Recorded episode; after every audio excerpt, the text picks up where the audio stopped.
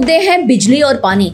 अगर आम आदमी पार्टी की सरकार बनती है और मुझे पूरा यकीन है कि बनेगी तो हम यहाँ पे 200 यूनिट इस्तेमाल करने वालों को बिजली फ्री देंगे। हम हर घर में पानी देंगे, हम ये पात्र अपात्र का चक्कर ही मिटा देंगे।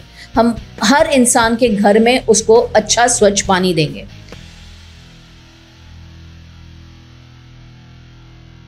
नमस्कार आ, मैं हूँ शशांक और आप देख रहे हैं एच डब्ल्यू न्यूज़ इस समय हमारे साथ है आ, आम आदमी पार्टी की मुंबई प्रदेश अध्यक्ष प्रीति शर्मा मेनन जी। सो उनसे बात करते हैं आगामी बीएमसी चुनाव के बारे में। तो सबसे पहले तो बहुत बहुत धन्यवाद एच डब्ल्यू न्यूज़ को वक्त देने के लिए। तो मेरा सवाल आपसे ये है कि ये जो निर्णय आया है कि बीएमसी का जो वार्ड है, उसको 236 से घटा करके अब 227 कर दिया गया तो इसको आम आदमी पार्टी कैसे देखती है?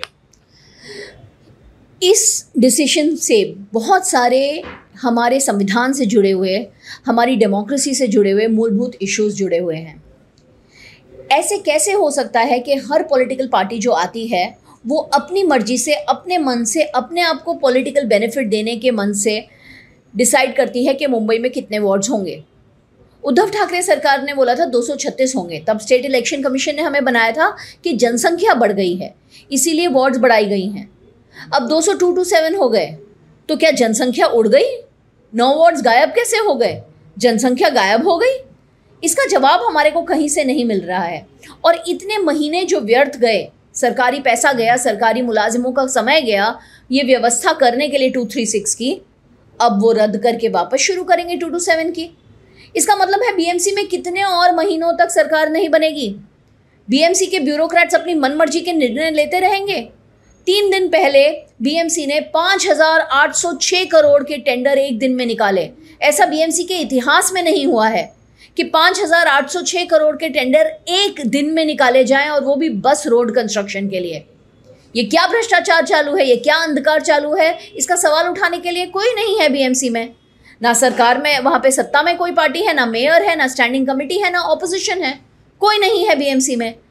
तो ये प्रक्रिया खींचने पर और ये प्रक्रिया देवेंद्र फडणवीस की मनमर्जी से होने पर हमें बहुत एतराज़ है। हमने इसके लिए स्टेट इलेक्शन कमिश्नर को भी लिखा है कि कहाँ है इलेक्शन कमीशन की डेमोक्रेटिक पावर्स? क्या वो स्टेट गवर्नमेंट के लिए बस एक kind uh, of kind of, उनकी एक अंडरस्टडी बन के रह गए हैं? ये डेमोक्रेसी के लिए बहुत खतरनाक है। अब बीएमसी चुनाव जो है वो बस आने ही वाले हैं और आम आदमी पार्टी को अक्सर एक दिल्ली की पार्टी या अब पंजाब में भी सरकार बन चुकी है लेकिन मुंबई का जो लोकल वोटर है उसको कैसे आ, मतलब आप मनाओगे कि आम आदमी पार्टी एक ऑल्टरनेट हो सकती है या एक आ, मतलब वो चुने आम आदमी पार्टी को? इसके लिए आप क्या कहोगे? ये जो आप कह रहे हैं कि हम दिल्ली की पार्टी हैं ये एक स्पेसिफिक एक दो पॉलिटिकल पार्टीज़ का प्रोपोगेंडा है। आम जनता इसको स्वीकार नहीं करती। आम जनता को ये भली भांति मालूम है कि आज देश में तीसरी सबसे बड़ी पार्टी अर, अरविंद केजरीवाल की पार्टी है।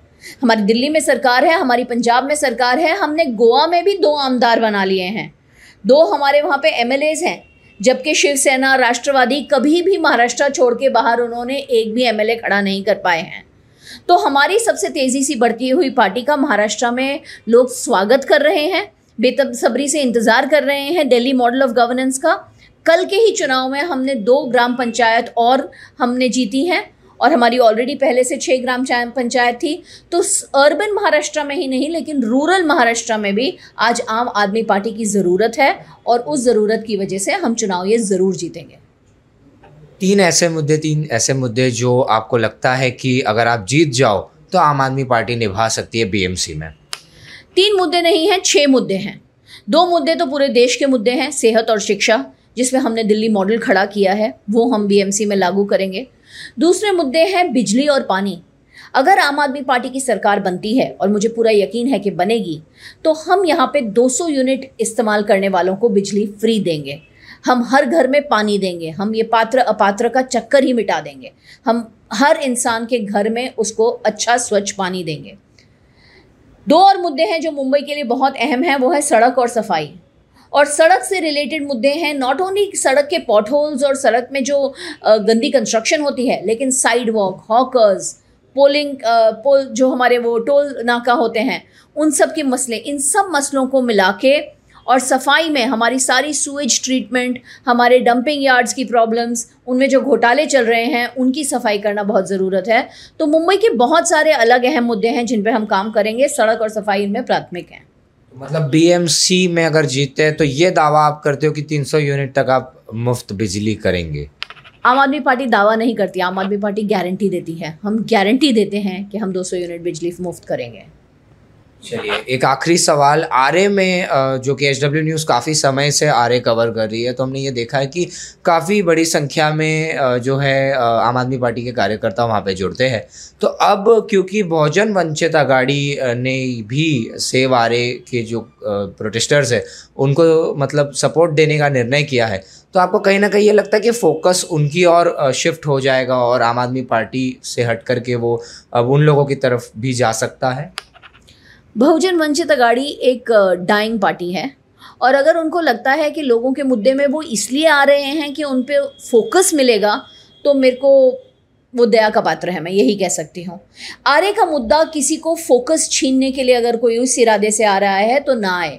लेकिन अगर आर्य के मुद्दे में आप काम करने आ रहे हैं तो आपका स्वागत है, क्योंकि मैं खुद 2014 से आर्य के मुद्दे के लिए लड़ रही हूँ। 2017 में मैंने आम आदमी पार्टी ने खुद प्राथमिकता लेके हमने पैर उठा के सारी पार्टियों को बोला था कि लिख के दें कि वो आर्य का सपोर्ट करेंगे, जिसमें राष्ट्रवादी, कांग्रेस मन से बहुत सारी पार्टीज़ ने लिखित में दिया था हमें कि वो हमें आर्य में सपोर्ट करेंगे।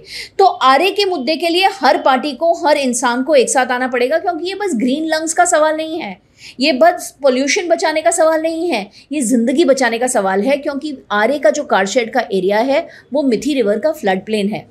उसको जब से भर रखा है, तब से मुंबई बार बार डूब रही है। अगर वो वहाँ पे भरपाई नहीं निकाली गई तो मुंबई इसी तरह से हर बारिशों में चार बार, पाँच बार, दस बार डूबेगी। और उसमें कितनी जाने जाती हैं, कितना नुकसान होता है हम सब जानते हैं। तो ये हमारी ज़िंदगी का मुद्दा है, और इसको अगर कोई पॉलिटिकल मुद्दा बना के कोई लाइमलाइट लेना चाहता है तो वो दया के पात्र हैं, उनके बारे में मैं कुछ ज़्यादा कहना नहीं चाहती। तो एक आखिरी सवाल ये है कि अब जो पात्रा चौल मामले में ये संजय राउत की जो गिरफ्तारी हुई है, उस पर आप क्या कहेंगे?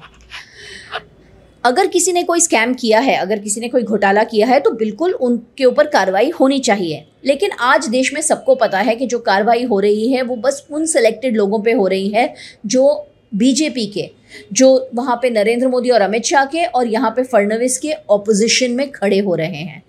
संजय राउत जी का, नवाब मलिक जी का जो अरेस्ट है, हम इसको कंडेम करते हैं क्योंकि ये प्योरली पॉलिटिकल अरेस्ट है। तो बहुत बहुत धन्यवाद एच डब्ल्यू न्यूज़ का समय देने के लिए। तो मैं हूँ शशांक और ये थी प्रीति शर्मा मेनन जी, आम आदमी पार्टी की प्रदेश अध्यक्ष और आप देख रहे हैं एच डब्ल्यू न्यूज़